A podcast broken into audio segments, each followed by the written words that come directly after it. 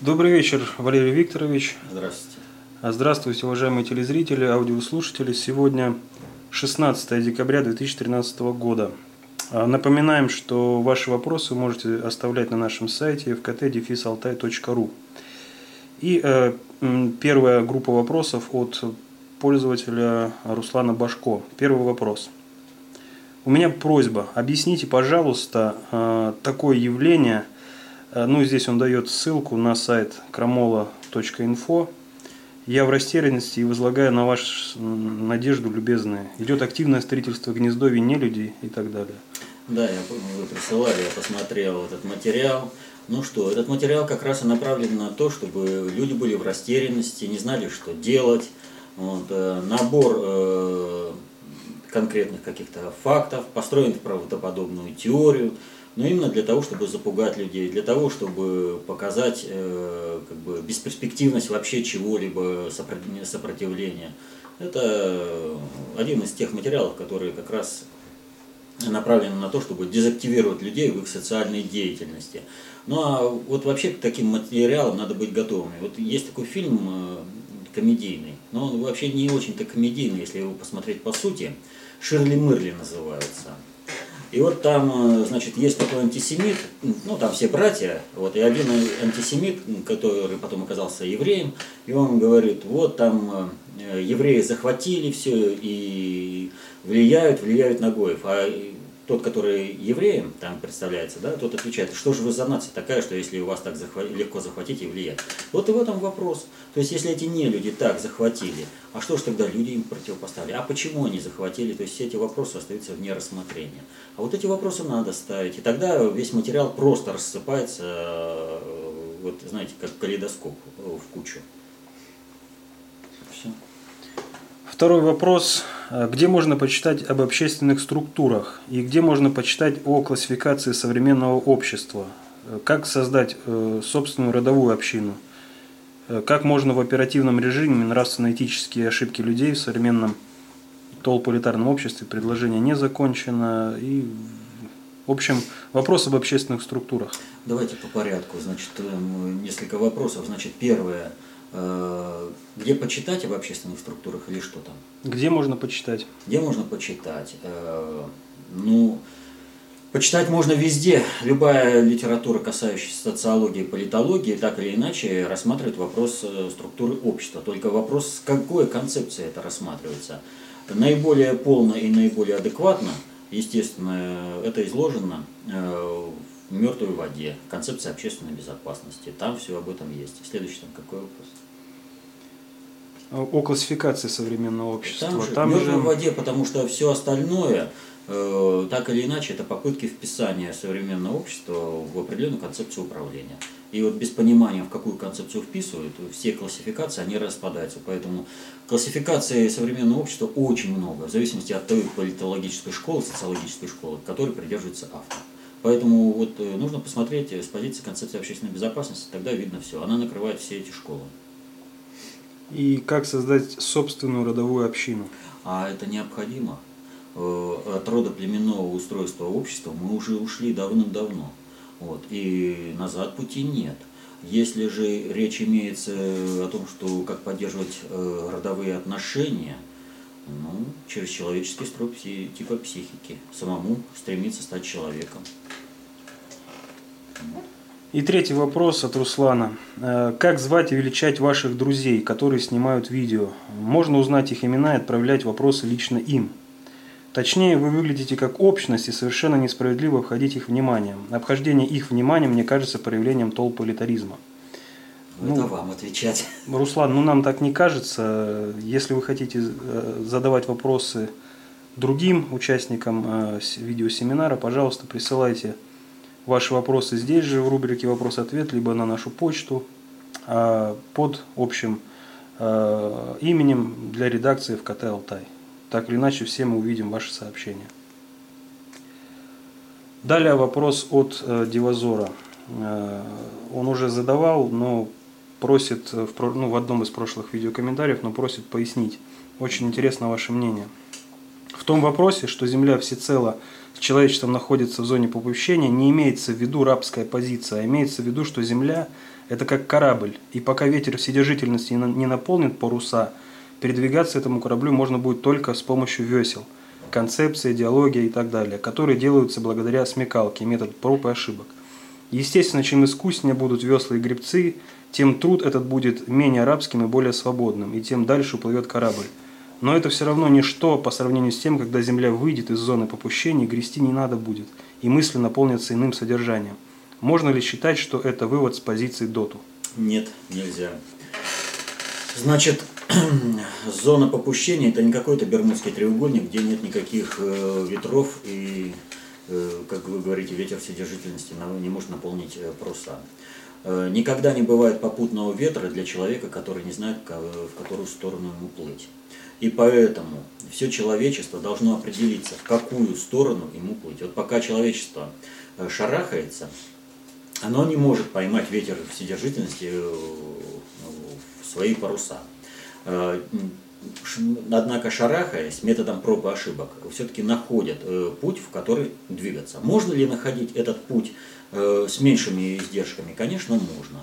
Потому что все эти издержки, все эти шарахания туда-сюда, все эти пробы и ошибки, они проистекают от собственной от себятины человека.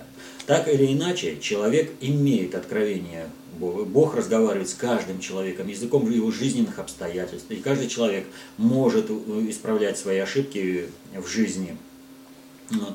Также это может делать человечество. Но вот э, человечество и человек в целом, э, упорствуя э, в своих э, намерениях, э, доходят до того, что выходят за границы Божьего попущения, или же находясь э, в Божьем попущении, вот как сейчас, э, получают вот то, те самые э, издержки э, вот при этом пути.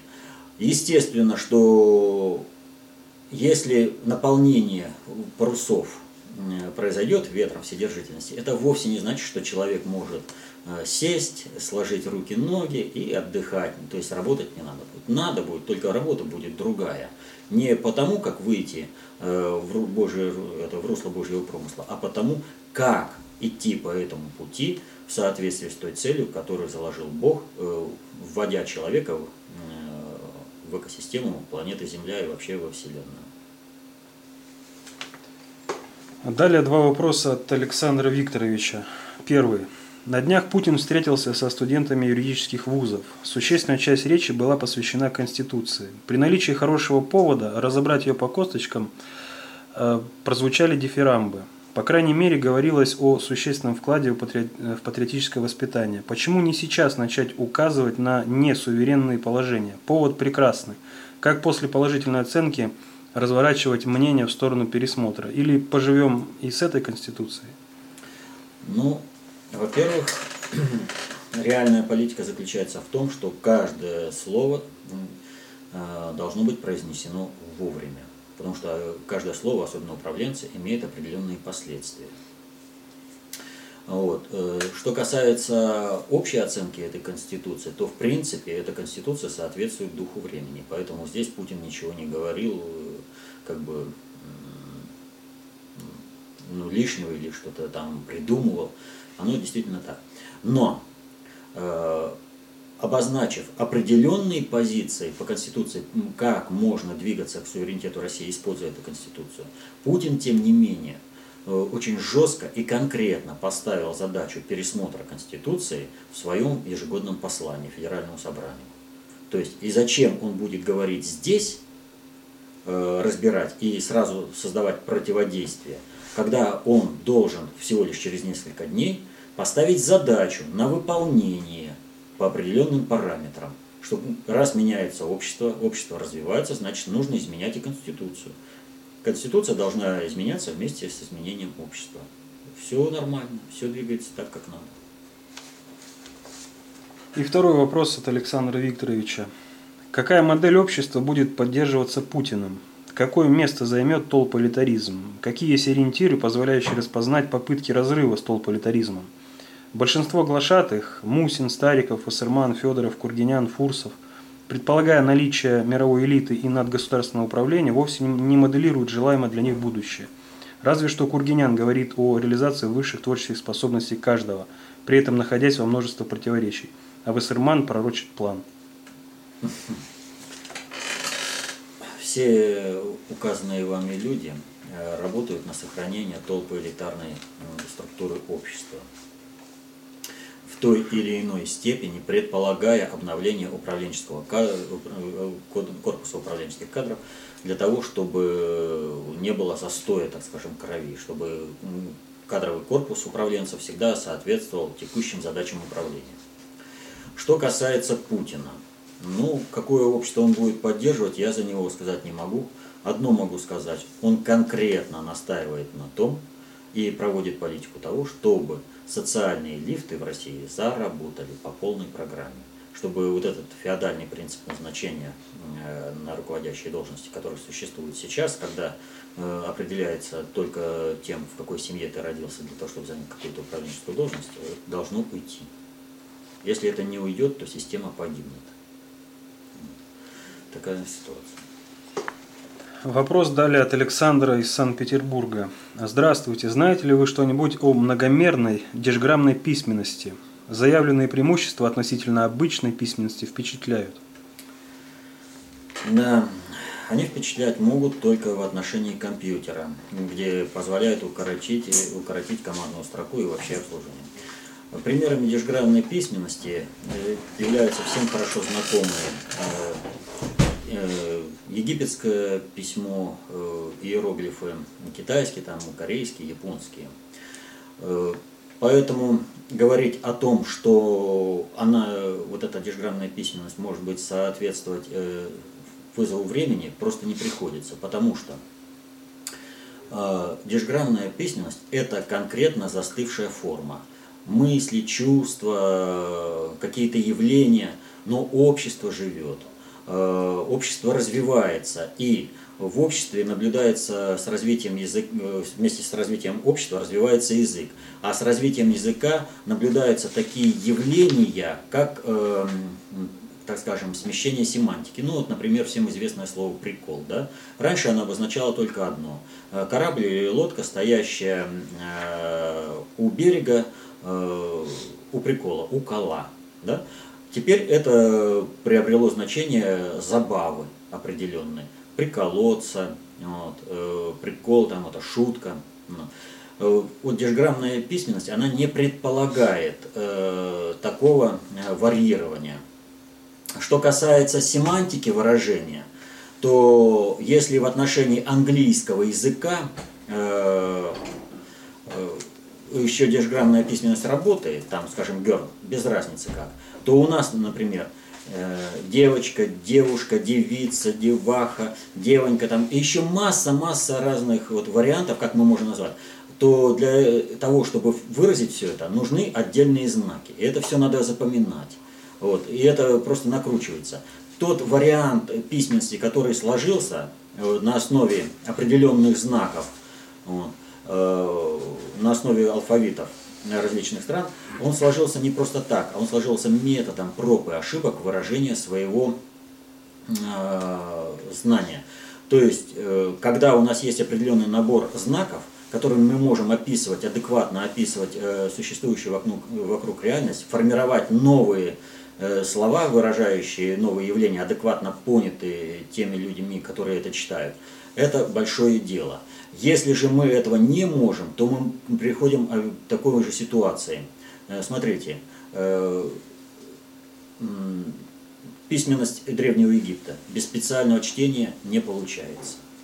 Э, Китай постоянно идет по пути сокращения иероглифов, которыми нужно пользоваться. Потому что сначала общество для того, чтобы описывать все новые и новые явления, выдумывало все новые и новые иероглифы, а потом для того, чтобы пользоваться этими иероглифами, чтобы их все знать, нужно идти в обратном пути. То есть нужно минимальное количество иероглифов, комбинациями которых можно было бы э, выражать многие понятия. И поэтому, э, в общем-то, э, пользуются и латиницей для того, чтобы работать с тем же китайским языком.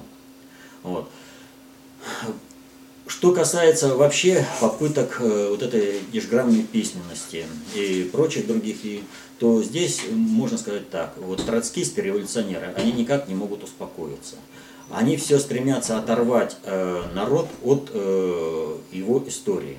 Большая заслуга Ататюрка является тем, что он с арабской вязи перевел письменность на латиницу, и тем самым он оторвал весь турецкий народ от э, своей истории. Для того, чтобы прочитать э,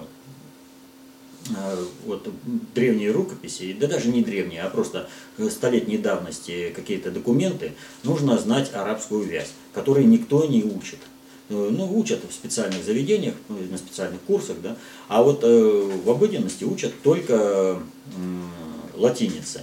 И народы, народ, в общем турков воспитывают как э, народ, не помнящий, Иванов, не помнящих своего родства. То же самое хотят сделать и со всеми народами. Поэтому вот игры с алфавитами, с игры с новыми языками, типа вот эсперанто, это отнюдь не безобидные игры это попытка низвести человека до биоробота. Вот. Э, отсюда вот это все стремление. Э, вот это, есть вот такой молодежный фильм, э, сейчас очень популярный, «Теория большого взрыва». Ну, человек является как бы вершиной этого развития мира, который образовался в результате большого взрыва. И там один из главных героев, значит, происходит такой диалог. Ему Э, говорят, а разве ты не, био, это, не робот? Он, лесное предположение, увы, нет.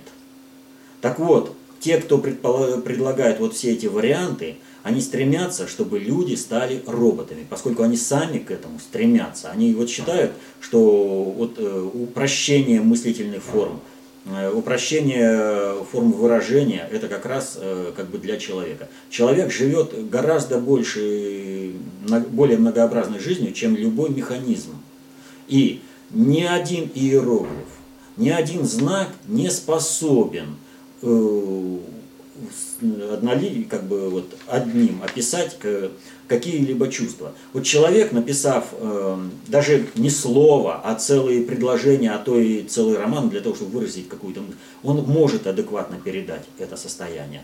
А если вы изобретете этот ну, э, иероглиф, дешграммный знак многомерный, да, и отправите его кому-то, а человек не знает этого знака, то он его и понять не сможет. Поэтому я, честно говоря, не знаю, что может быть впечатлять вот в этой ситуации, когда э, человек упрощается до состояния биоробота, когда он не может выражать э, существующую вокруг себя реальность адекватным образом. А именно вот э, многознаковость алфавитов азбук позволяет это решать в разных языках с разным, конечно, уровнем качества. Но тем не менее, это позволяет. Даже в том же английском есть варианты описания чувств которые будут однозначно доступны вот этой дешграммной письменности. Вопрос далее от Юрия.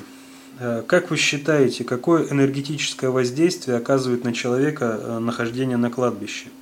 Наносит ли длительное пребывание на кладбище вред человеку с точки зрения энергетики? Или же это пустые суеверия? Нет, это не пустые суеверия. Дело в том, что э, кладбище – это очень мощный э, эгрегориальный э, такой сгусток энергии, что ли, который э, он подавляет. Вот любой человек, особенно, скажем, почему ночью на кладбище не стремятся, потому что ночью человек наиболее чувствительный, у него он ко всему,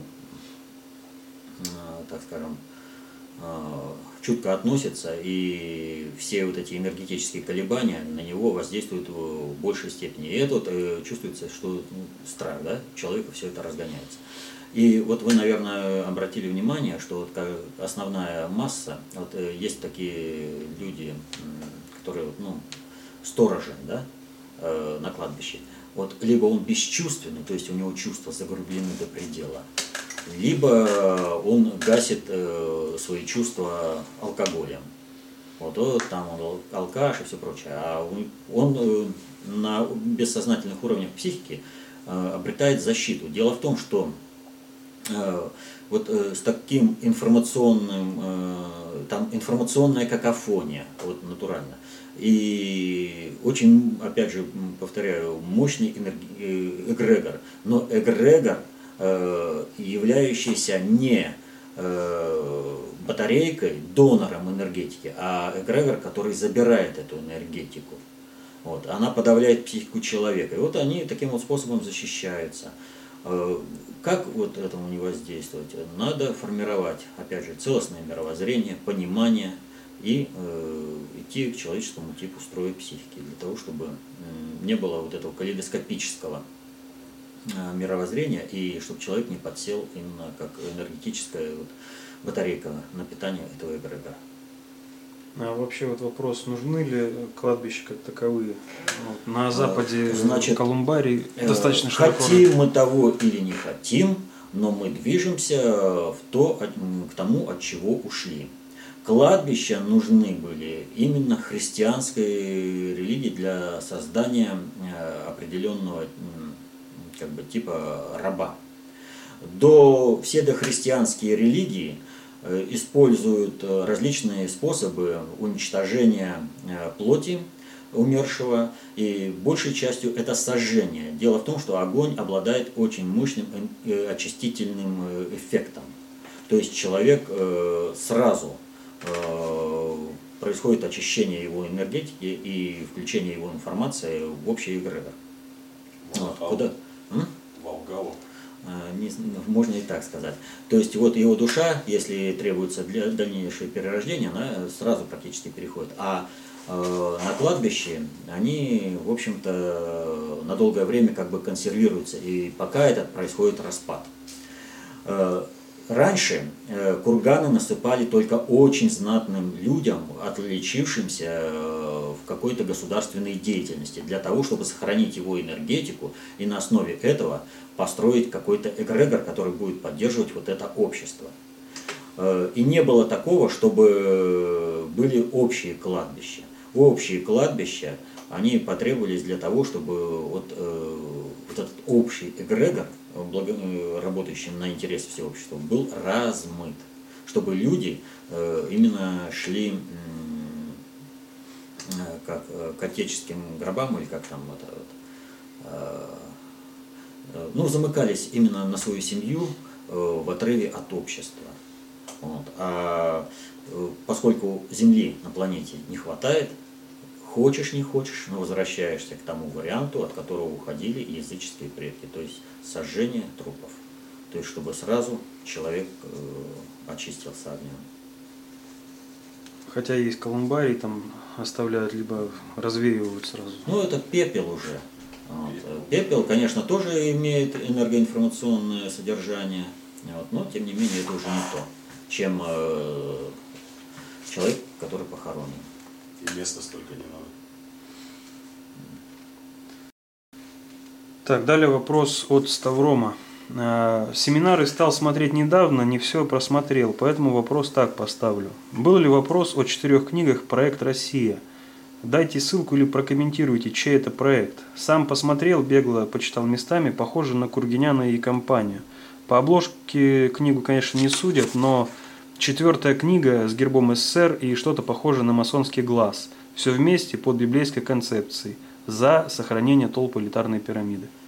Ну почему что это на Кургиняна? По этому проекту сейчас работает и Стариков, и Федоров. Все практически по этому проекту работают. А вообще трудно сказать конкретно, кто за этим проектом стоит. Но э, предположить на основе той информации, которая есть, можно. Это э, проект, э, связанный с РПЦ, который возрождение именно как э, СССР-2. То есть РПЦ, там вполне адекватные люди есть, которые понимают, что э, теократию на основе, пусть даже православия, в России построить невозможно. То есть РПЦ не станет единственной э, церковью, э, которая будет окормлять государство. И поэтому нужно строить то государство, которое будет в соответствии с твоими принципами. Ну а наиболее точно вот в этом плане все-таки работает не Кургинян, а именно Стариков вот, по проекту России. Далее Вячеслав из Красноярска. Валерий Викторович, доброго вам здоровья. Расскажите, что по сути означает буква «ять» и почему слово «мера» должно писать именно через нее? Вот э, когда мы говорили о дежграммной письменности, мы говорили о том, что человечество идет по пути упрощения э, своих азбук для того, чтобы можно было наиболее точно передавать мысли. Вот. И в России урезание азбуки, оно проходило не единожды. Как минимум э, два последних урезания, это вот э, Петровские времена и э, реформа 18 года, они вызывают наибольшие как бы, колебания. Но если в Петровские времена произошло, в общем-то, отсечение знаков с очень фигурным написанием, сложным написанием, то в 2018 году произошло отрезание звук, ну, это букв, которые как бы не носили смыслового, это, ну как, э, э, смыслового что ли характера. То есть какая разница, е или ять. А на самом деле ять вышла из звука, который был ну, в процессе эволюции развития языка утерян. Это звук е, только несколько другой. И э, никаких, как скажем, правил написания э, ять э, в орфографии не было. Нужно было просто запоминать определенные слова, которые э, пишутся с ять, а которые пишутся с е. И в данном ситуации, значит, э, почему вот слово мера надо написать, например, сиять? Потому что слово мера сиять обозначает нечто иное, то, чем меряют. А если мы пишем сие, то это уже однокоренное со словом смерть. И ять как раз несла ту разницу в семантике, чтобы вот при написании слова было сразу видна разница семантики. Э, ну, например, вот слово леса, в слове леска, да, вот э, рыба, э, рыбацкая для удочки, вот, она пишется через Е. А леса, это много лесов, пишется через ять. Это совершенно разные вещи. И вот на практике встречается разночтение. Ну, вот и десятиричную убрали. В результате получилось, что слово «мир» состояние общества без войны и десятиричное, э, прошу прощения, обычное и, и мир э, с и десятиричное обозначение э, общества в целом, вот, оказалось э, смыто. И в результате э, работу, э, такой роман и э, Льва, Льва Толстого «Война и мир» переводят как э, «Мир Э, состояние общества без войны и война. Вот. Э, это неправильно. Вот. Так вот, э, все вот эти буквы, которые были отменены в 2018 году, они по своей сути несли только лишь смысловое семантическое значение, то есть они определяли семантику слова. Вот. А при написании они достаточно были по, по грамматике достаточно трудны. То есть там нужно было просто запоминать многие вещи. Что же касается э, смысла вот э, такого, как оккультного ядь, да, то уже Ломоносов э, еще в петровские времена указывал, что смысл этих букв уже утерян, и восстановить его адекватно практически не представляется возможным. Но я думаю, что где-то, вот скажем, у псевдожреческих знахарских кланов, которые у нас присутствуют, Э, знание об этих буквах должно храниться. Но пока что вот они не спешат поделиться этим с народом. Далее от Олега, постоянного зрителя. Э, многим понятно, что для стабилизации экономики страны необходимо снижать проценты по выдаваемым банкам кредитам. Но пока этого не происходит. Может, все-таки ставки по кредитам не снижаются в первую очередь потому, что общество нравственно не доросло до этого – а не потому, что именно либералы сидят в правительстве и душат экономику страны. Ведь если снизить ставки, то обыватели стол политарного общества, порабощенный культом потреблятства, коих множество, будет брать кредиты только на красивую жизнь. Если это так, то в первую очередь нужно объяснить обществу, для чего по-настоящему нужна кредитно-финансовая система, а уже потом делать все остальное. Ну, это вопрос такой, типа, что в средние века общество было более сознательным, чем оно является сейчас. И нужно следовать э, за желанием толпы, а не воспитывать это желание толпы. Дело в том, что вот если посмотрите на Западную Европу, то все великие э, постройки там были именно как раз в средние века. А когда они были? Когда были введены э, как скажем, плохие деньги. Деньги, которые теряли свою стоимость от того, что их просто хранили. Это не просто нулевые проценты по кредитам, это вообще ты теряешь деньги, если ты их не вложил в производство. Это воспитание определенное. То есть то же самое можно делать и сейчас. Э, вот если кто-то думает, что он возьмет кредит, что-то купит и будет э, потом вот так рассчитываться, на самом деле нет. Дело в том, что он будет, э, вот потребительский кредит в этом случае будет подстегиваться двумя способами. Во-первых, у него деньги постоянно дешевеют, а ему нужно будет платить все больше и больше по кредиту. Несмотря на, потому что ставка кредита остается прежней, а деньги, которые он э, вырывает из производства и для обеспечения собственных нужд, э, будут постоянно ему не хватать для оплаты кредита. Вот в этом отношении надо же понимать простое. Есть потребительское кредитование, есть кредитование производства. Так вот, э, кредитование производства э, под э, нулевые, даже минусовые проценты, это означает развитие общества. А кредитование потребительства, спроса под минусовые проценты не пойдет ни один банк, он разорится просто. Вот. И что-то я не замечал такого, что ну, за всю мировую историю, чтобы банк пошел на это. Всегда банк э, при всех э, как бы, выгодных кредитах делает так, чтобы с человека содрать 7 шкур. Вот. И в данном случае снижение ставок по кредиту, когда будут деньги, за которые надо будет платить, при потребительском кредитовании будут, в общем-то, человеку совершенно невыгодно. Ему будет выгоднее заработать э, в производстве эти деньги и купить вещи, вот, чем кредитоваться у банка на покупку какой-то вещи. Ну, вопрос от Алексея. Прослушал Зазнобина, и у меня возникло непонимание. Стоит ли преподавать КОП в учебных заведениях, и если нет, то могли бы дать развернутый ответ почему? А, а в чем здесь сомнение? Безусловно, стоит, но вопрос заключается в другом. Стоит ли навязывать КОП в учебных заведениях? А это вот ни в коем случае нельзя. Дело в том, что нужно показывать, как концепция общественной безопасности Э, работает на э, достижение, так скажем, э, результата в обучении, то есть показать человеку, как работает тот или иной механизм, чтобы человек разобрался и смог применять. Вот это в концепции общественной безопасности расписано лучше, чем где-либо. Поэтому, естественно, если вы хотите человеку дать знания, нужно применять концепцию общественной безопасности. Но заставлять э, человека, вот, изучай, вот я тебе там сейчас э, оценку не поставлю, этого ни в коем случае нельзя делать. Нельзя навязывать концепцию общественной безопасности никому. Человек должен осознанно принять решение для себя, что он э, должен, он для себя должен изучать концепцию общественной безопасности. А преподаватель он э, в рамках учебного курса показывает, какая методология работает, а какая не работает.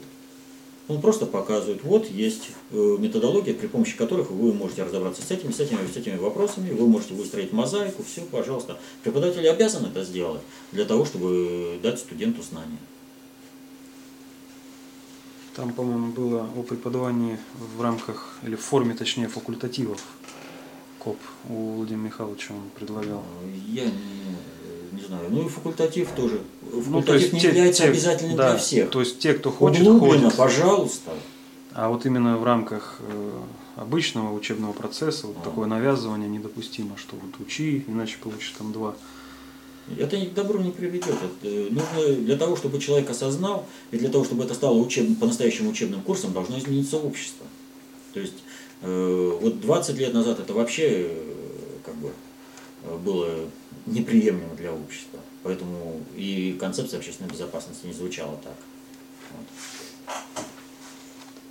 Вопрос от Татьяны, ну, даже скорее высказывание. В прошлом видео вопрос-ответ вы рассказали о причине отсутствия семинаров.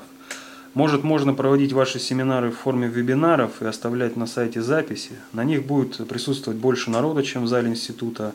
И никто не закроет вам дверь. Случайно в августе попала на запись ваших ответов на вопросы, теперь жду с нетерпением каждого нового выпуска. Думаю, я такая не одна. Ваших ответов позитивный взгляд на события и логичных объяснений. Это радует. Ваши семинары и ответы на вопросы очень нужны в информационном пространстве, где преобладают ужасные сценарии событий. С уважением, Татьяна. Ну, здесь что могу сказать. Вопрос о работе семинара, он открытый. Семинар будет работать и будет не просто в форме вебинара, хотя, может быть, и перейдем на эту форму работы, не знаю. Но вообще планируем уже в ближайшее время э, снова начать работу семинара. Так что все идет нормально, все идет так, как должно идти, наилучшим образом, сообразно реальной нравственности и этики всех участников процесса. А, вопрос от Болизавра. Первый. Сейчас британцы проводят множество акций в поддержку своих военных инвалидов. То принц едет в Антарктиду с бывшими вояками, то бывшие военные, а ныне калеки, гребут 3000 миль на весельной лодке по океану. Есть и другие акции по этой тематике. Похоже, что на самом верху Британии накачивают военно-инвалидную матрицу. Какова цель такой матрицы? Снова Мальвины Фолкленды с их нефтяным шельфом. Сейчас эти острова под юрисдикцией Британии, но кто же тогда поддержит Аргентину в случае, если она попытается на шестом приоритете их вернуть? Может быть Китай? Слышно, что Аргентина все громче и громче шепчет о возвращении своих островов. Ну, Аргентина может сколько угодно шептать, но пока существующий миропорядок не изменится, у Аргентины нет шансов вернуть э, свои острова себе. Китай их не поддержит по той простой причине, что Китай э, полностью лежит э, в этом в плане вот оперативной политики, даже не оперативной политики, а вот так скажем, стратегии, что ли, частично, которая выстраивается, и частично тактических вопросов, вот, э, в рамках, э, конечно, исполнения личностного, они не находятся под пятой глобального предиктора Ротшильдами, вот, а все остальное вот, э, это как раз под Ротшильдами. То есть Э, Китай выстраивается как альтернативный центр концентрации управления именно для того, чтобы пережить э, период реформирования Соединенных Штатов. То есть Соединенные Штаты как государство планируется обрушить, и вы уже видите, к этому все дело идет, и Обаму уже называют новым Горбачевым, уже подсчитывают, что и как он сделал, сравнивают с Горбачевым, как он привел, Горбачев привел к краху государственности СССР, так и смотрят, как сейчас Обама, теми же самыми методами приводит к краху э, Соединенные Штаты. Вот. Э, для глобального предиктора необходимо перенести куда-то управление. Это выбрано сейчас были это, Китай э, как в качестве противостояния с Россией. Но Россия переиграла под руководством государя России Путина в этом плане глобальщиков. И Китай, в общем-то, сейчас находится под двойным управлением личностно многие китайцы, они видят, к чему их ведут Ротшильды и, э, ну, и глобальные предикторы, и они этого не хотят, чтобы страна стала в очередной раз заложником э, чуждой концепции управления. Они хотят э, как бы развития. Здесь опору они могут найти только у России. Но в России, опять же, должно быть собственное концептуально определившееся управление и э, сильное государство. Только тогда Китай э, будет работать с Россией э, ну, как союзник. В противном же случае Китай будет в любом случае искать, где им выгоднее, с кем выгоднее дружить. Поэтому у Китая вы найдете и недружественные шаги по отношению к России, и дружественные шаги, то есть как выстраивать. На самом деле Китай просто инструмент. Поэтому никакой помощи не сделает. Что же касается действий по всем этим инвалидам. Дело в том, что инвалидная матрица сейчас присутствует вообще в Европе, и не только в Великобритании. Очень много было сделано, чтобы эту матрицу, инвалидное именно сознание, а не то, что там вот все инвалиды. Э, вот чем отличается инвалид? Тем, что он э, не может делать э, в силу определенных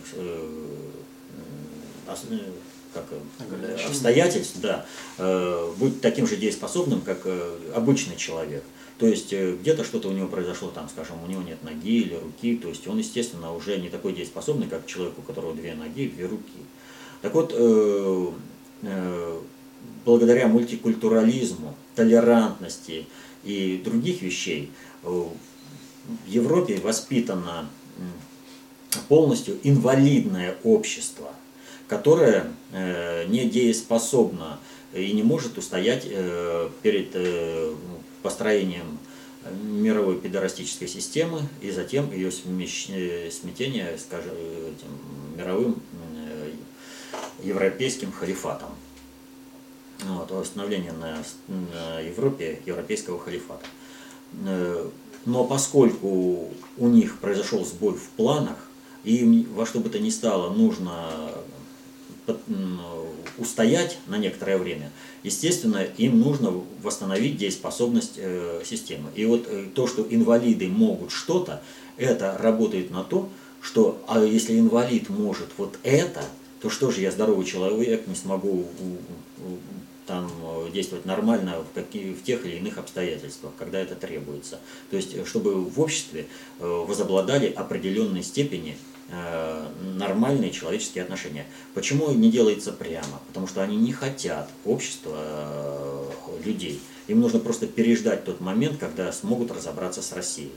И поэтому им нужно как бы стабилизировать общество. Вот для того, чтобы остановить мировой пидорасинг, они э, запустили в качестве Папы Римского Бенедикта XVI, который в столкновении с этим, в общем-то, пролетел вот, и был свергнут.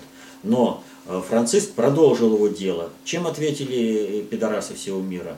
Тем, что на его родине напали на католический храм. 7 тысяч э, лесбиянок, там, и трансгендеров и прочих напали на храм, который защищали полторы тысячи мужчин. Что делали эти мужчины? Они стояли, плакали и молились. Вот оно, инвалидность сознания общества. То есть, если бы полторы тысячи мужчин нормально действовали, эти семь тысяч э, они просто бы не смогли, побоялись бы подойти, тем более подойти к храму со своими э, со своим вандализмом и со своим как это, вот этим непотребством, богохульством вот этим. Потому что как ни относись, а все равно э, место, которое является святым для многих людей и, как считается, э, ну, культовым местом, в этом отношении они конкретно э, богохульничали, вот, выступая против этого храма. Вот. Но инвалидное сознание не позволяет, понимаете, э, толерантность. Толерастия. Да, толерастия.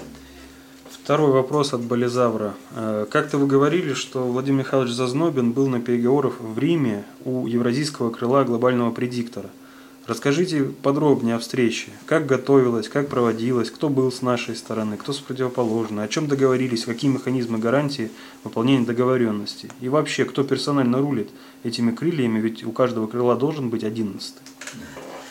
Значит, я говорил, что такая встреча была, но я не говорил, где и когда, и, и если уж Владимир Михайлович сам не рассказал, то уж извините, все вопросы к Владимиру Михайловичу.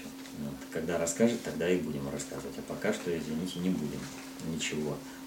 Даже в этом плане как бы не изобретать, не э, рассказывать. Значит, что касается крыльев, здесь можно сказать. Вот на прошлом э, вопросе ответе мы разговаривали о том, что есть э, два крыла. И мы тогда говорили о том, что вот э, для полноты понимания, что есть э, как бы две гаммы по флагам, каким управляют, кто кем управляет. Вот Атлантическое крыло это базируется на флагах, выраженных в Голландии и в Великобритании, то есть красно-сине-белая гамма, это и Соединенные Штаты, и Россия, и другие страны. Вот все страны, которые прошли через революцию, они сразу получают вот этот флаг. Те страны, которые Э, имеют э, в своем составе черный, желтый, э, зеленый цвета, вот, они находятся в юрисдикции глобального предиктора Евразийское крыло. Значит, кто персонально рулит, это вообще вопрос уже несколько конспирологический. И мы об этом никогда не говорили мы говорили о том, что вот с позиции общего хода вещей. Из позиции общего хода вещей в настоящее время есть э, два, э, две, так скажем, вывески э, два операционных центра или модуля управления, через которые работают глобальные предикторы. Так вот, глобальный предиктор «Атлантическое крыло», оно представлено в виде вывески, которая называется «Британская корона», «Британская королевская семья». Это, э, повторю, это не глобальный предиктор, а это вывеска, за которой реально находится э, крыло, э, глобальный предиктор, Атлантическое крыло. Другая такая вывеска, она присутствует в виде института папства и государства Ватикана. Вот. Это евразийское крыло.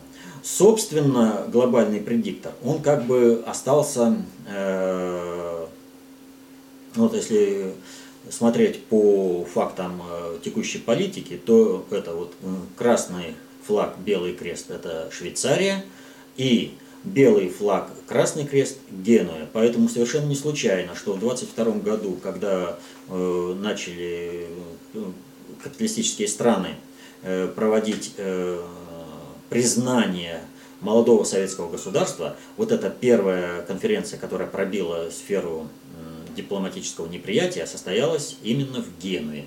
Вот э, когда э, вопрос, а почему в Генуе, ну, говорят, ну, типа Вильсону президенту Соединенных Штатов э, показалось, что ему предложили в Женеве. А какая, в общем-то, разница Женева, Генуя?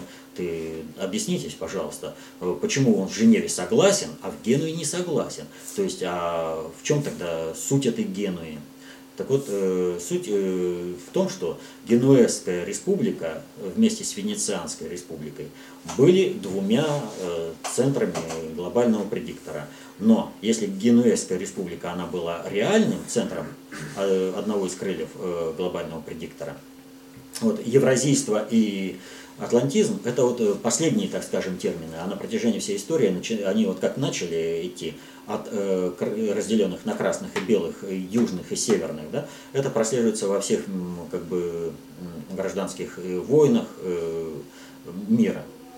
Но вот потом изменение вот этих вот флагов, оно было связано с тем, что субъектов международной политики стало много, много государств. И поэтому вот пошли такие деления.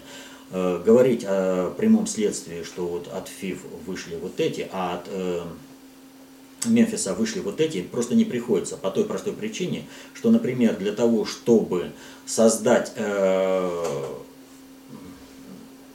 э, сначала Голландию, а потом Великобританию, потребовалась большая кадровая база. И эта кадровая база была взята и из Генуэзской республики, и из республики Лука, Э, бело-красный флаг, о чем я говорили на прошлом году, и из Венецианской, в большей, конечно, части из Венецианской, но взяли именно туда.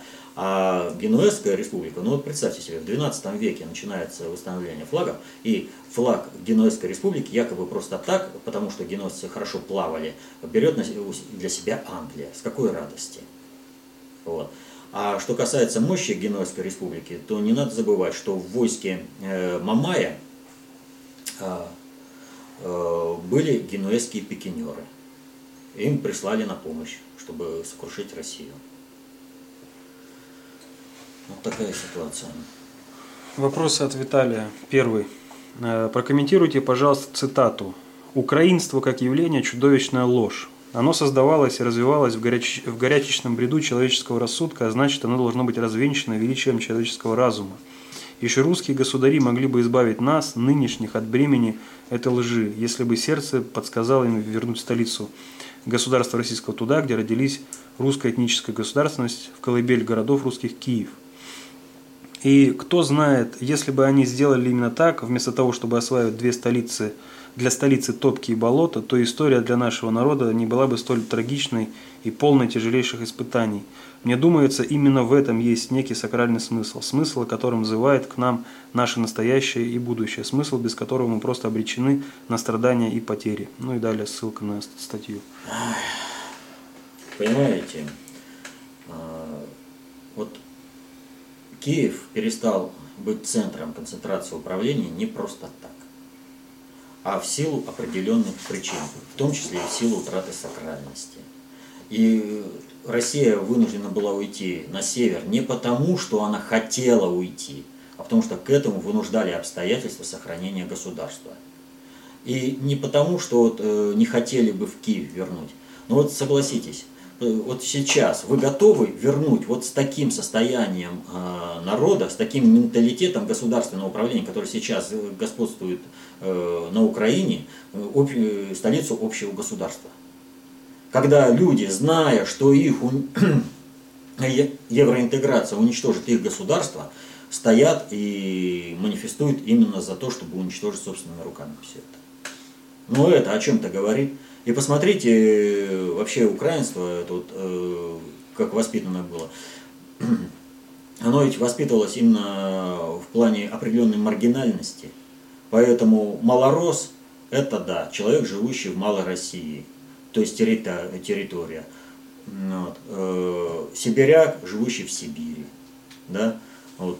Помор в Поморе. Но москвич это в Москве.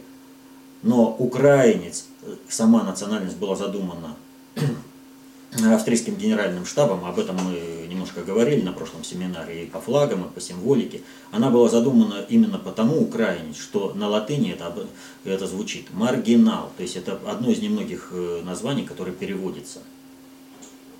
И вот маргинальность сознания, она навязывалась. Так вот, э, в силу определенных э, обстоятельств, об этом очень много надо говорить, э, просто не получится, э, Киев утерял возможность быть центром концентрации управления. И перенести его туда э, снова не получится просто так. По той простой причине, что для этого должно, э, должны созреть обстоятельства, собственно, на Украине для того, чтобы такая возможность была, а не просто потому, что мы туда вот захотели перенести и все. Когда мы туда просто, так скажем, столицу общего государства перенесем, то мы перенесем ее в зону определенной маргинальности русской, э, вот, русского суперэтноса. Вот. Поэтому мы сразу поставим вообще будущее государство под удар и будущее рассыпание. Вот зачем это надо? Поэтому нужно бороться вот с маргинальностью сознания. Но это может сделать только народ Украины сам. Вот. За них никто эту работу над собой не сделает. Так что вот такая ситуация. И второй вопрос от Виталия. Распространяется ли пидорасинг на женщин? Как он на них влияет, особенно если лесбиянка занимает высокий управленческий пост? А есть такое понятие, как стерва. Вот оно и влияние. Вот. Так что э, у женщины это выражается примерно в такой поговорке.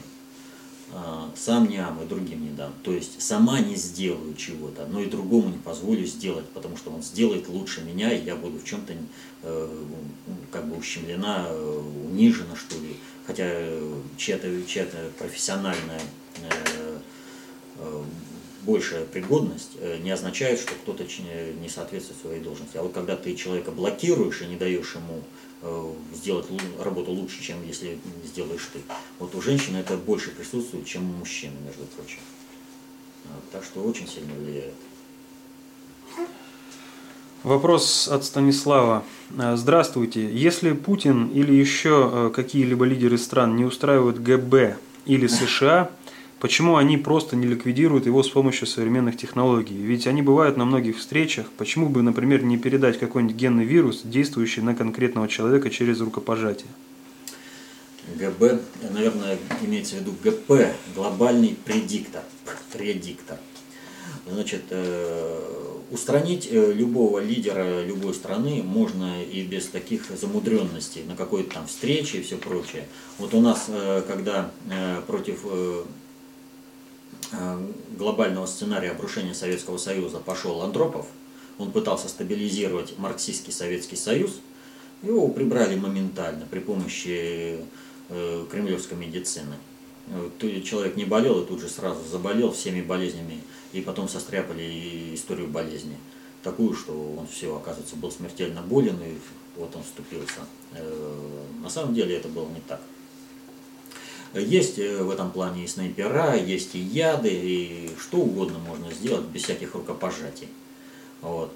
Э, почему не убирают? Э, по той простой причине, что Владимир Владимирович очень быстро и оперативно э, вошел в зону решения глобальной проблем. То есть он стал субъектом глобальной политики. И глобальный предиктор вынужден был не просто согласиться с этим, а объявить всем о том, что он является одним из э, партнеров, так скажем, э, про проведение глобальной политики. Поэтому глобальный предиктор вынужден с ним считаться. А почему он вынужден с ним считаться? Потому что Владимир Владимирович предлагает рецепты разрешения проблем, стоящих перед всем миром. Глобальный предиктор доруководился миром до, до такой ручки, что сейчас весь мир стоит перед полномасштабной экологической, экономической военно-политической катастрофой. Поэтому для них советы Путина – это спасение своей жизни. Вот. Поэтому и не убирают, как бы он был им не угоден им самим жить хочется. А вот не будет Путина, им советовать некому будет. Потому что Путин спасает мир и спасает, собственно, глобальный предиктор. Их это пока устраивает. И еще долго будет устраивать. Вопрос от Ларисы. Э, знаете ли вы Бозину Ларису Николаевну, автора конституционной концепции «Непосредственная власть народа», которая с восьмого года занимается э, с просвещением, просвещением граждан, призывая знать и защищать свои права, а для этого изучать Конституцию РФ и требовать от чиновников ее соблюдения.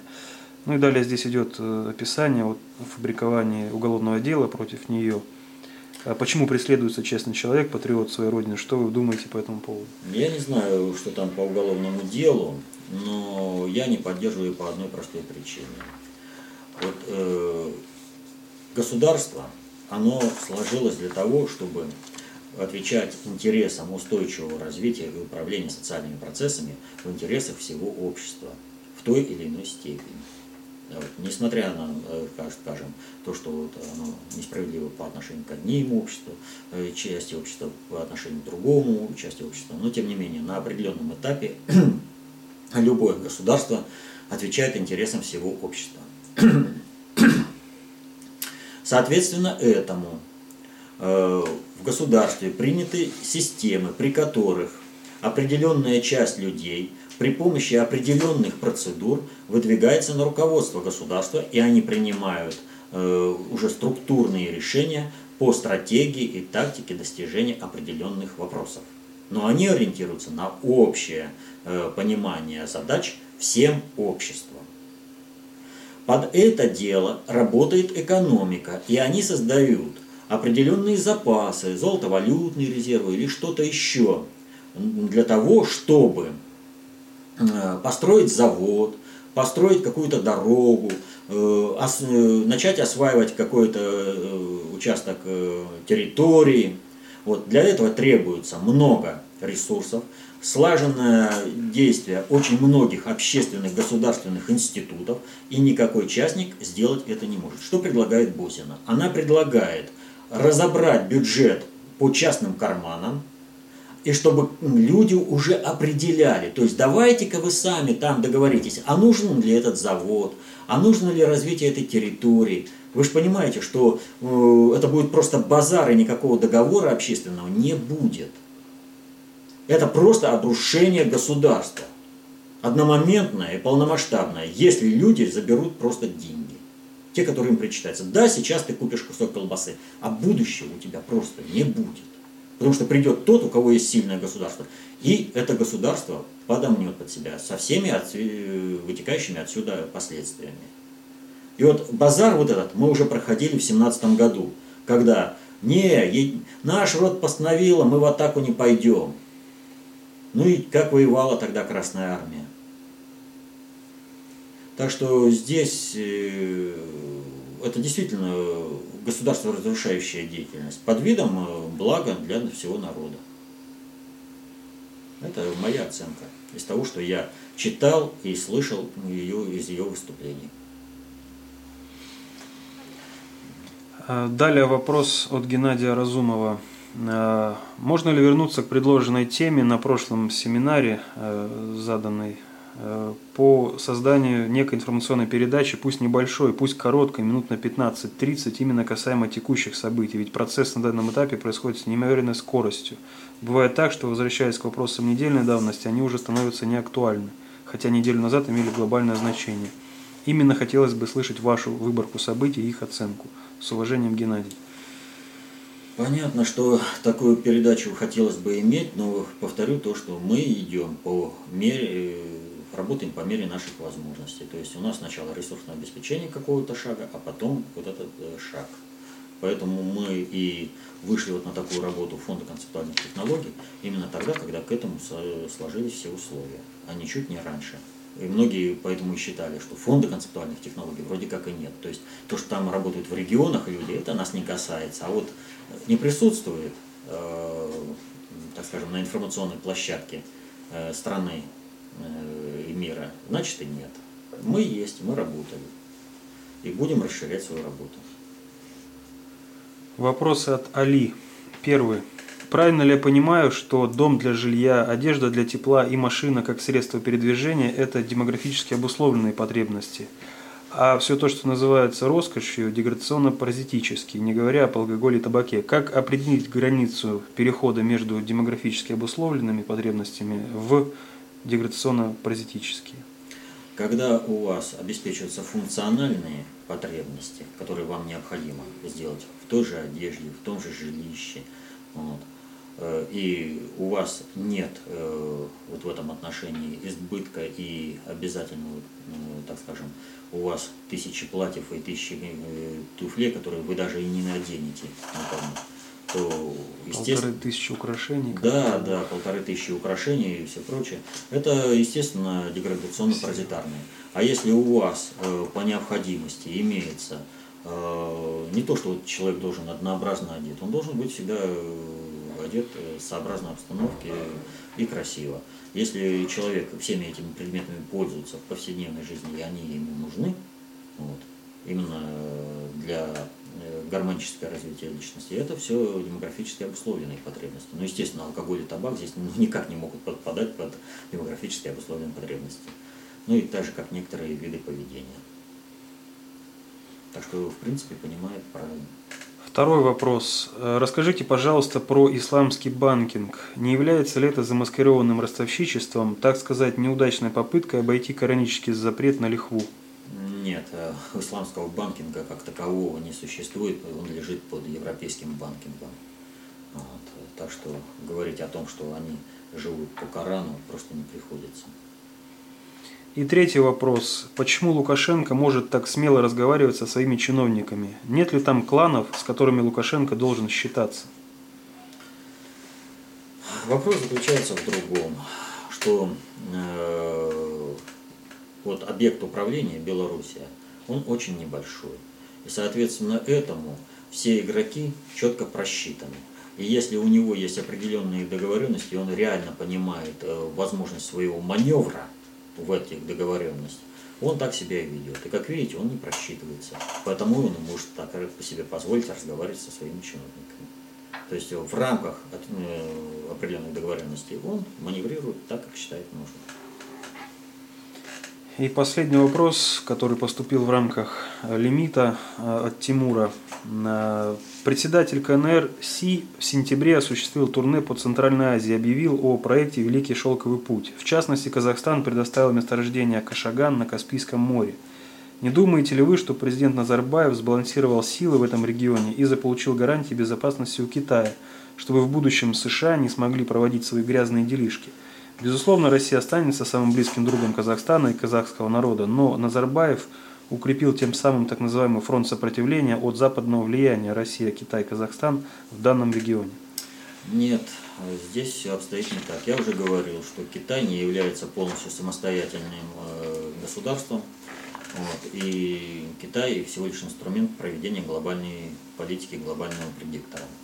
Построение Великого Шелкового пути, восстановление, это, в общем-то, попытка отрезать э, Россию от Средней Азии и не дать возродиться России э, как великому могущественному государству. Что касается Назарбаева, тот э, является патриотом своей страны, любит свой народ и потому в меру возможностей маневрирует в сложившейся политической обстановке для достижения целей сохранения и государственности, и своего народа. Назарбаев Э, вот э, почему Казахстан является одним из самых э, ярых сторонников таможенного союза, Евразийского союза. И вообще многие идеи вот здесь вот как бы высказывает в первую очередь Назарбаев. Да дело в том, что Назарбаев реально понимает, что сохранить государственность Казахстана и культурную э, самобытность казахского народа он сможет только лишь в одном случае, если Казахстан войдет в единое государство э, типа Советского Союза, Российской империи, только там они смогут сохранить себя.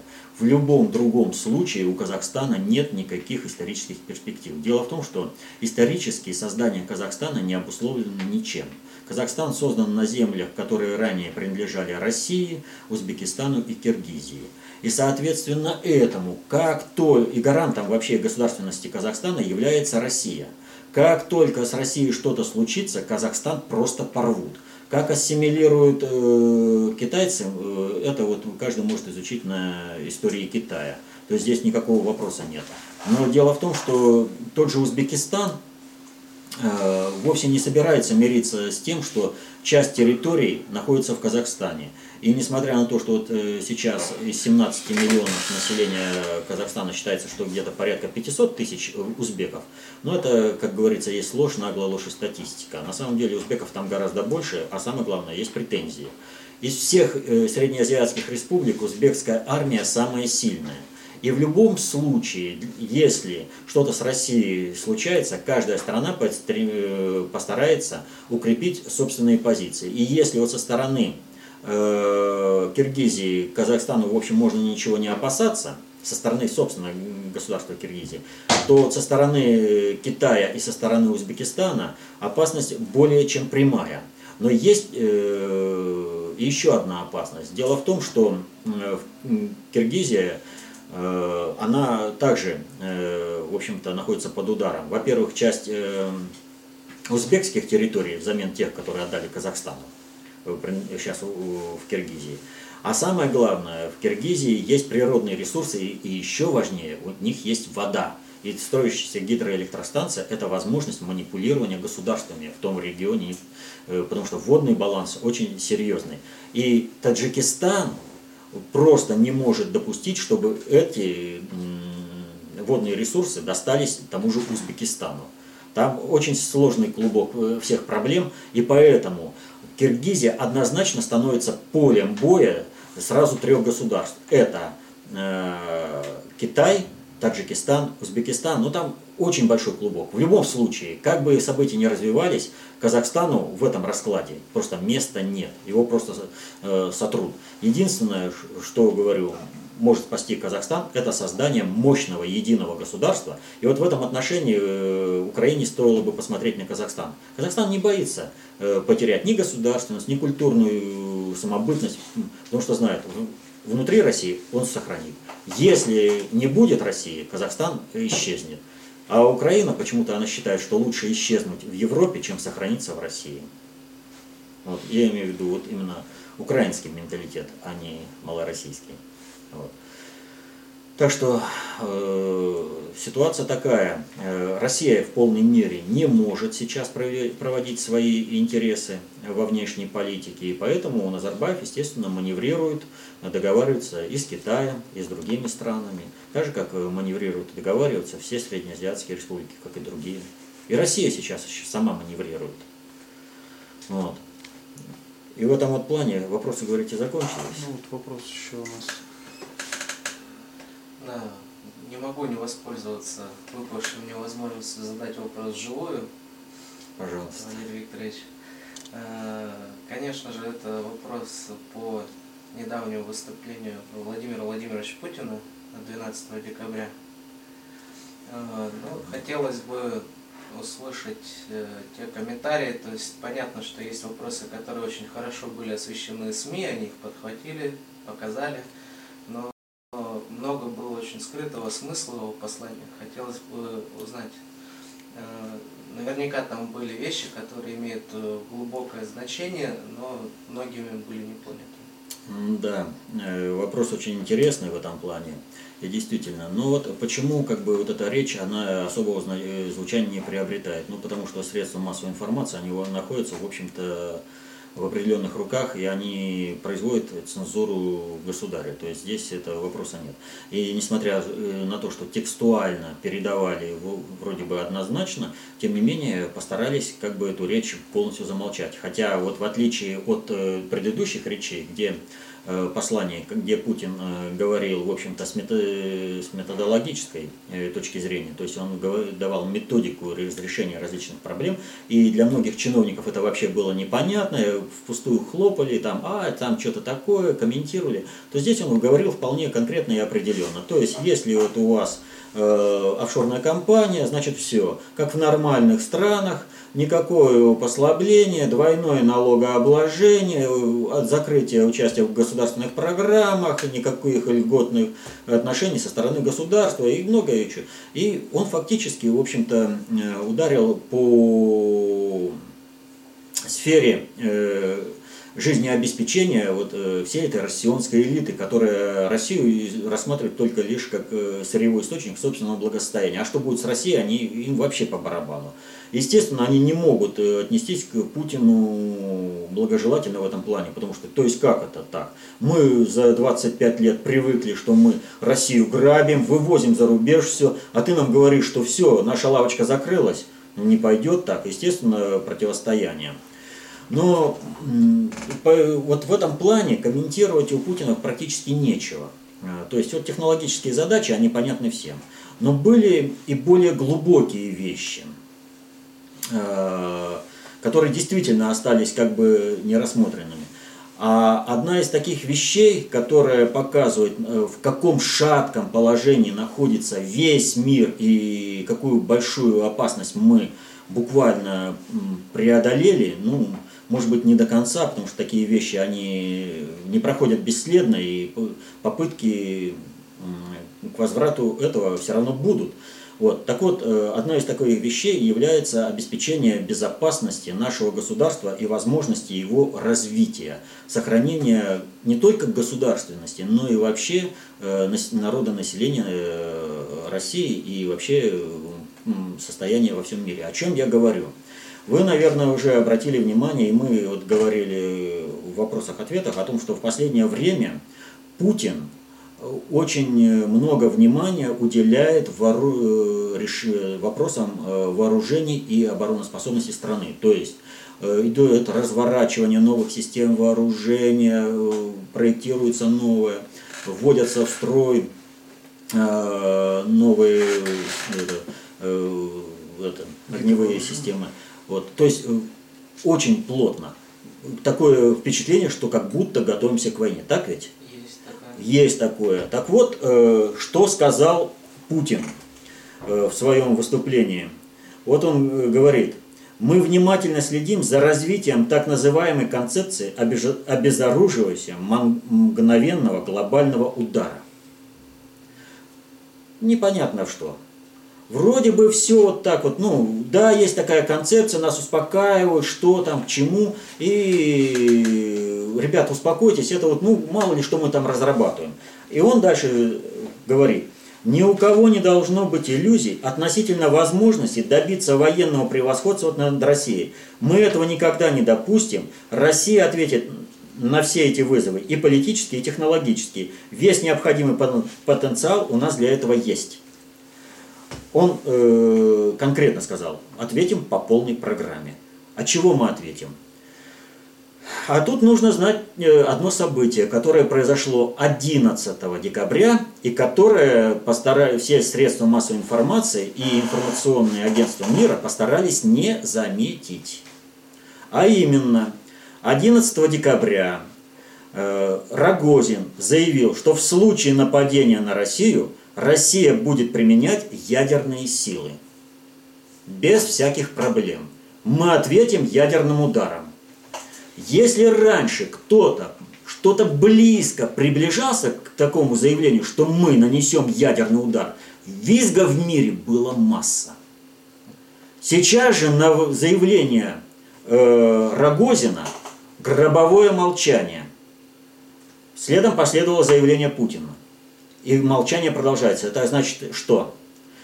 Тот, кому послание было направлено, услышал. И он понял, не получится легкой э, европейской прогулки, никакого блицкрига не будет. Мы реально понимаем, если вы собираетесь по нам нанести мгновенный обезоруживающий удар, это означает разрушение всей инфраструктуры, это колоссальные жертвы сразу же среди мирного населения, то есть это фактически уничтожение всего населения России за захвате его природных ресурсов. То есть вы хотите уничтожить нас. У нас остается один, одна возможность – защититься. И мы защищаться будем по полной программе, по той простой причине, что в этом случае у нас хотя бы есть шанс выжить. Если же мы будем играть в толерантность и политкорректность, то у нас шансов нет. Вы нанесете удар, а мы нет. Так вот, знаете, у вас тоже не будет шансов. Потому что сейчас в мире накоплено 5000 мегатонн, это по тонне на каждого жителя Земли. Планета может расколоться многие разы. Вы готовы рискнуть своей жизнью и своим будущим? Нападайте. Нет? Давайте договариваться. Торговля, вот основанием торговли является невозможность получения прибыли другими средствами. Самым простым э, извлечением прибыли это является грабеж. Поэтому войны во всем мире всегда продолжаются. Но войны, когда воевали мечами, это одно. Войны, когда воюют ядерным оружием, это совершенно другое. И вот Путин конкретно сказал, мы ответим. Рогозин сказал, ответим. И те, кто планировал удар по России, те скисли, моментально скисли, потому что поняли, Россия слово сдержит и не будет быть э, вот этим бараном на заклание. То есть Россия не согласится, чтобы просто людей прирезали ради чьего-то интереса. И вот э, это очень мощное заявление. Средства массовой информации промолчали. Но с другой стороны, это и хорошо. В обществе не будет истерии, а те, кто нужно, те сигнал услышали – и присмирели. Они поняли. Они не знают, что они отказались от возможности того, чтобы захватить природные богатства России и уничтожить народ России, расчленить Россию. Нет. Но это означает, что сейчас они поняли, нападать себе дороже. А раз они это поняли, значит у нас есть возможность дальше им еще вправлять мозги и договариваться. И поэтому посмотрите, что происходит на Украине. На Украине прилетели кто? Американцы, а почему? Вот на прошлом э, вопросе ответим мы говорили о том, что появление европейских послов спасло э, ситуацию на Украине от возможности скатывания по силовому варианту. То есть, э, чтобы неизвестные снайпера не появились и прочее. Да? Вот. Но э, одно дело не допустить, а другое дело, не, вернее, не допустить вот, э, обрушения э, всей вот этой ситуации, скатиться в, мир, это, в войну с Россией. А другое дело, не, это, как бы смириться с тем, что за счет того, что на Украине придут к власти нормальные люди, а не маргиналы, как это сейчас, не какие-то там удары, вот, а нормальные соображающие люди и патриоты Украины и России, вот, объединенные. Вот этого они, естественно, не могут. И поэтому сейчас Майдан используется сразу двумя силами. Это, э, собственно, американская страновая элита, представленная Нуланд и Маккей, э, Маккейн, да, у нас. Ну вот. Это только страновая.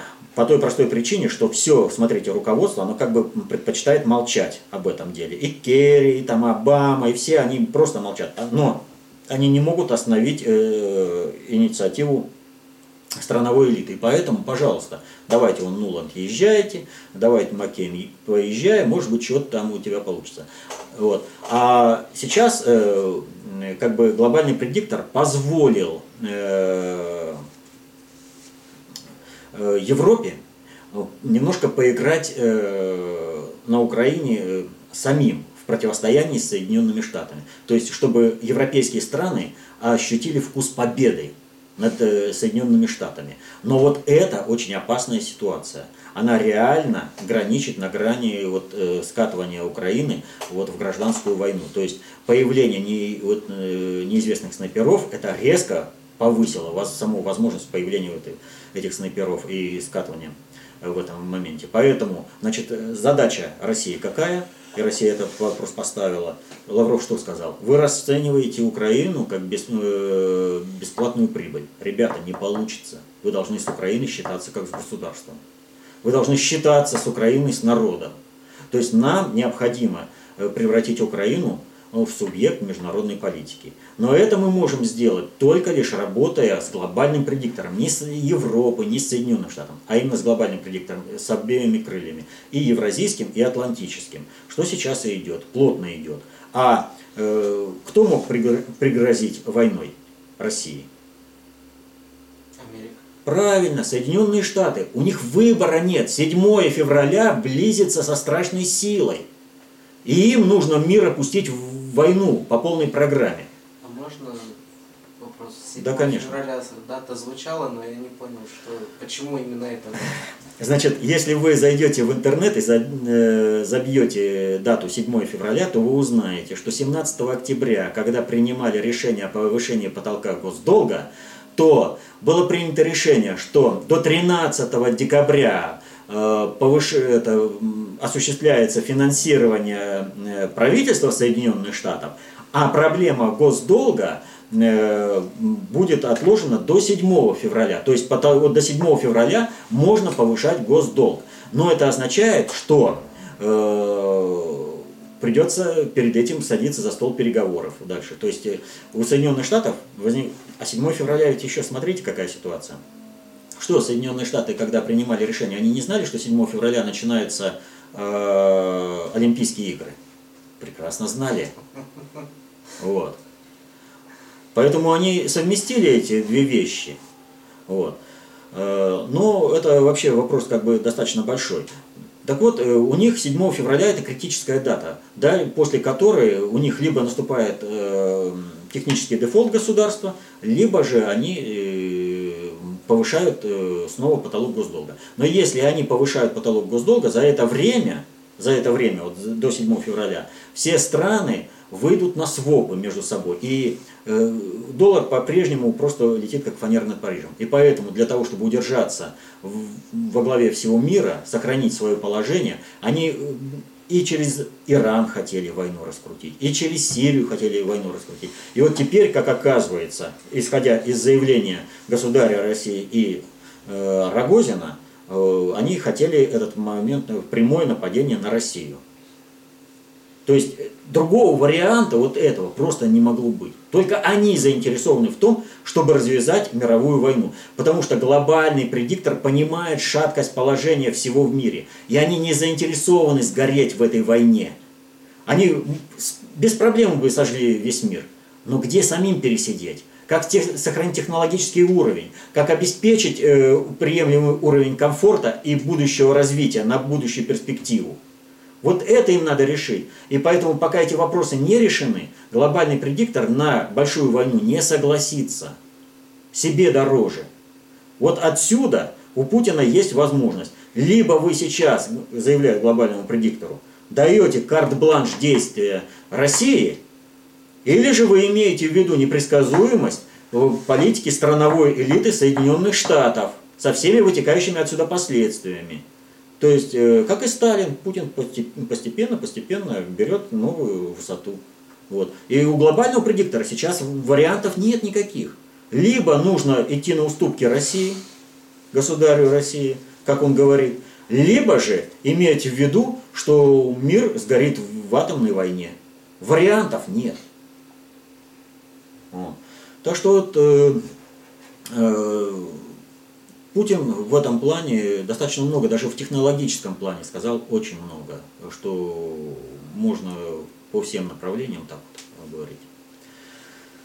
Так что у нас ну, мы дальше? фактически перешли уже к рассмотрению текущих вопросов. Работаем уже 1 час 24 минуты. Ну тогда еще немножко по текущим вопросам. Один из них мы вот еще рассмотрели. Другой вот вопрос. Значит, э, Сейчас э, во всем мире, э, он, кстати, примыкает к тому, что мы рассматривали, вдруг э, и мы в этом плане, когда отвечали по принципу Гарри, вот можно было уже там сказать, я немножко забыл. Значит, есть еще один аспект. Вдруг в сфере английского доминиона Австралия, Индия начали борьбу с гомосексуализмом. Ну да, вот здесь есть вопрос. Судом вот. Индии принято возвращение судом Индии уголовной ответственности за гомосексуализм и отмена легализации однополых браков в Австралии. Так вот, это идет э, стабилизация системы. Они слишком близко подошли к крушению европейской государственности через э, мировой пидорасинг. И им теперь во что бы то ни стало надо стабилизироваться. И это вот один из элементов вот этого. Вот, э, кстати, э, опять же, возвращаясь э, к тому, что э, Рогозин и Путин сказали, э, средства массовой информации Германии всем сказали, что российские Искандеры стоят в очень опасной близости для Европы. Ребятки, придержите своих коней в рвении услужить Соединенным Штатам. Вот. И в этом плане, значит, в плане стабилизации всего мира, значит, Австрия выдала России беглого банкира – Неважно, что она, так скажем, выдала какого-то там не очень крупного, не это сам прецедент. России пошли встречу впервые по таким параметрам. Они ведь как думали, наворуем в России, сбежим, и с Лондона выдачи нет. С Лондона пока действительно выдачи нет. Но с периферии, в общем-то, уже пошло. Вот. Ну, что здесь еще следует отметить? Э, Соединенные Штаты закусились со всем миром. И Индия вот на прошлой неделе заявила протест американскому послу из-за ареста индийского дипломата в Соединенных Штатах. Там вообще поступили, по сравнению с нашим дипломатом, это просто ну, у нас цветочки по сравнению с тем, что произошло в Индии. Там просто арестовали по подозрению подозрений, продержали, Э, и потом выпустили под залог э, в 250 тысяч. То есть никаких извинений. То есть показали, вы бабуины, а мы господа. Вот. Соединенные Штаты просто вот, ну, они оборзели в этом плане. Они мечутся, они уже э, вот, они становятся потенциально опасны в плане того, что могут покусать кого угодно. Почему Индию укусили? Через Индию они дают знак Великобритании. То есть давайте, или вы, или сейчас вместе все сгорим в этом огне. Вот. А э, произошло еще одно очень интересное событие на этой неделе. Дело в том, что на Гавайях погибла чиновница, подтвердившая американское гражданство Барака Обамы. Вот. Э, и погибла-то очень вовремя. Э, дело в том, что американская страновая элита – она доказывает, что Барак Обама не является гражданином Соединенных Штатов, потому что он не родился в Соединенных Штатах. И вот эта чиновничество, чиновница выдала по собственному произволу вот это свидетельство, которое автоматически подтверждает права Барака Обамы на гражданство США. Ну, он, вот, он гражданин США по праву рождения, а то, на то, что он может стать президентом. И вот когда стал вопрос о том, что ее будут допрашивать и проверять документы, на основании чего она выдала, она вдруг спокойненько погибла в авиакатастрофе. Концы в воду. То есть э, вот когда э, многие там хотят служить Соединенным Штатам, там думают, что они выживут, что их хозяин похвалит, они должны знать, что всех услуживших хозяин по принципу Мавра сделал свое дело, Мавр должен уходить вот, уничтожают.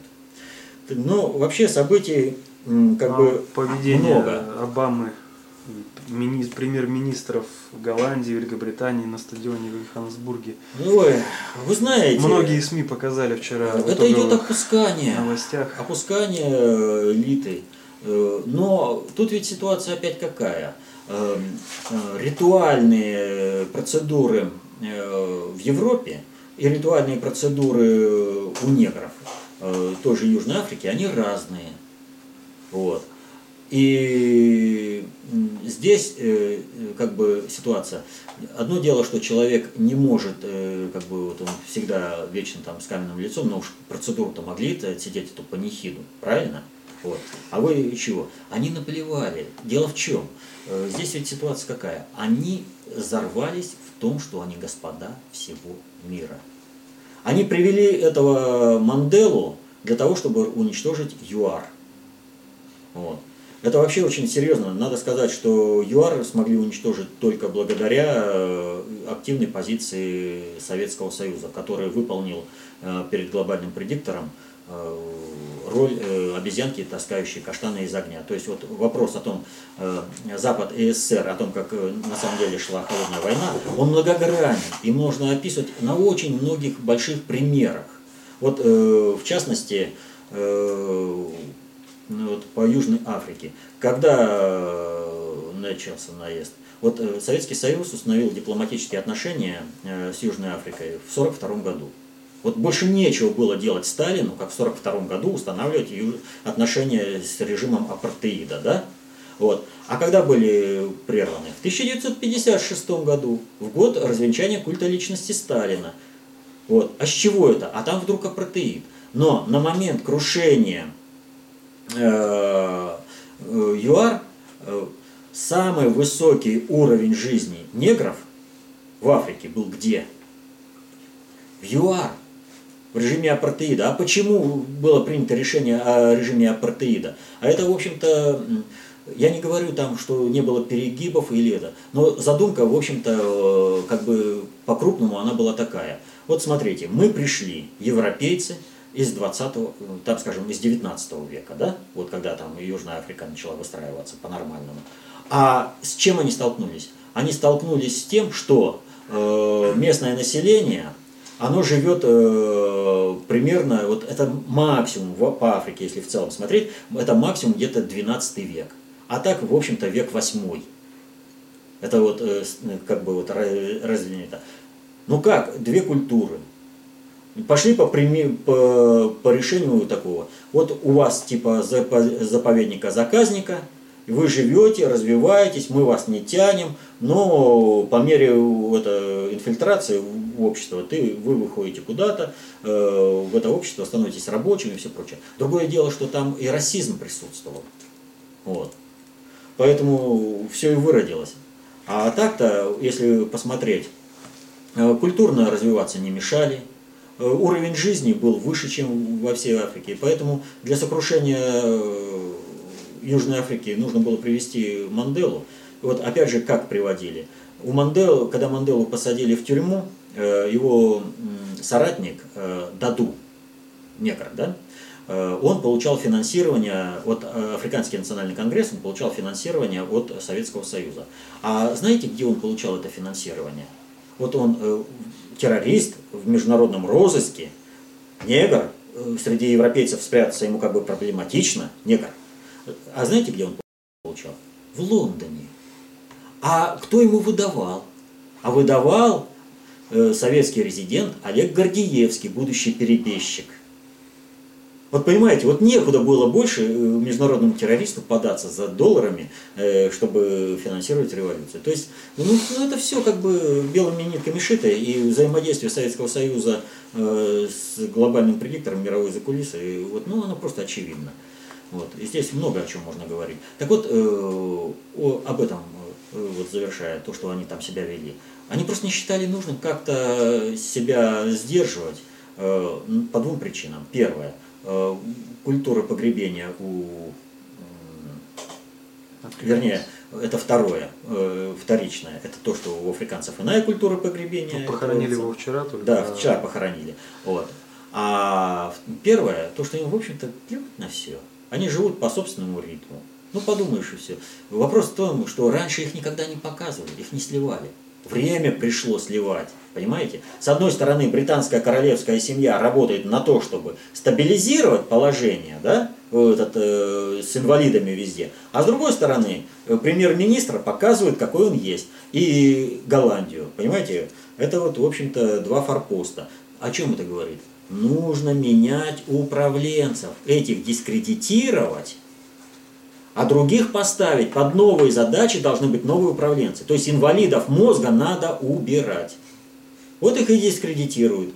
Поэтому, естественно, в средствах массовой информации эти фотографии появились, и они, естественно, у людей, э, судящих только исключительно по европейской теориям траура, это культуры траура, да, они, естественно, полностью отторжение. Ну все, мы уже час 35 почти. Ну что ж, э, всех вопросов э, все равно не разберешь. Вопросов еще очень, вот, очень вопросов много. очень много. Вот, э, ну вот, надо вот все-таки пару слов сказать о том, что вот РИА Новости ликвидировали. Очень полезный шаг, и, он, и надо было во что это обязательно ликвидировать, ну, потому что такого рупора, именно чисто американского государственного, ну, терпеть больше просто было невозможно. Ну вот пример, вот, один из последних. У американцев на МКС случилась авария. Все средства массовой информации сообщают о том, что такая авария случилась. Что сообщают э, РИА Новости? Что это все байки, у нас там не названный какой-то достоверный источник из представителей как, э, американцев в московском ЦУПе заявил, что там все это вранье. Какое вранье, когда на сайте НАСА официальное заявление? То есть они в защите американских интересов э, доходили до таких высот вранья, что ну просто для них Америка это было превыше всего. И поэтому, когда вот Киселев, ну есть видео, да, э, сказал, что надо э, интересы Отечества в первую очередь, там была полностью истерика, как это так работать на Россию, это неприемлемо для нас. То есть получать деньги от России это приемлемо, а работать на Россию неприемлемо. Но он правильно сказал, вон коммерческих э, СМИ море, идите и работайте там. Вот. То есть восстановление суверенитета России идет пошагово, но неуклонно. И все будет хорошо. Всем спасибо за работу, товарищи.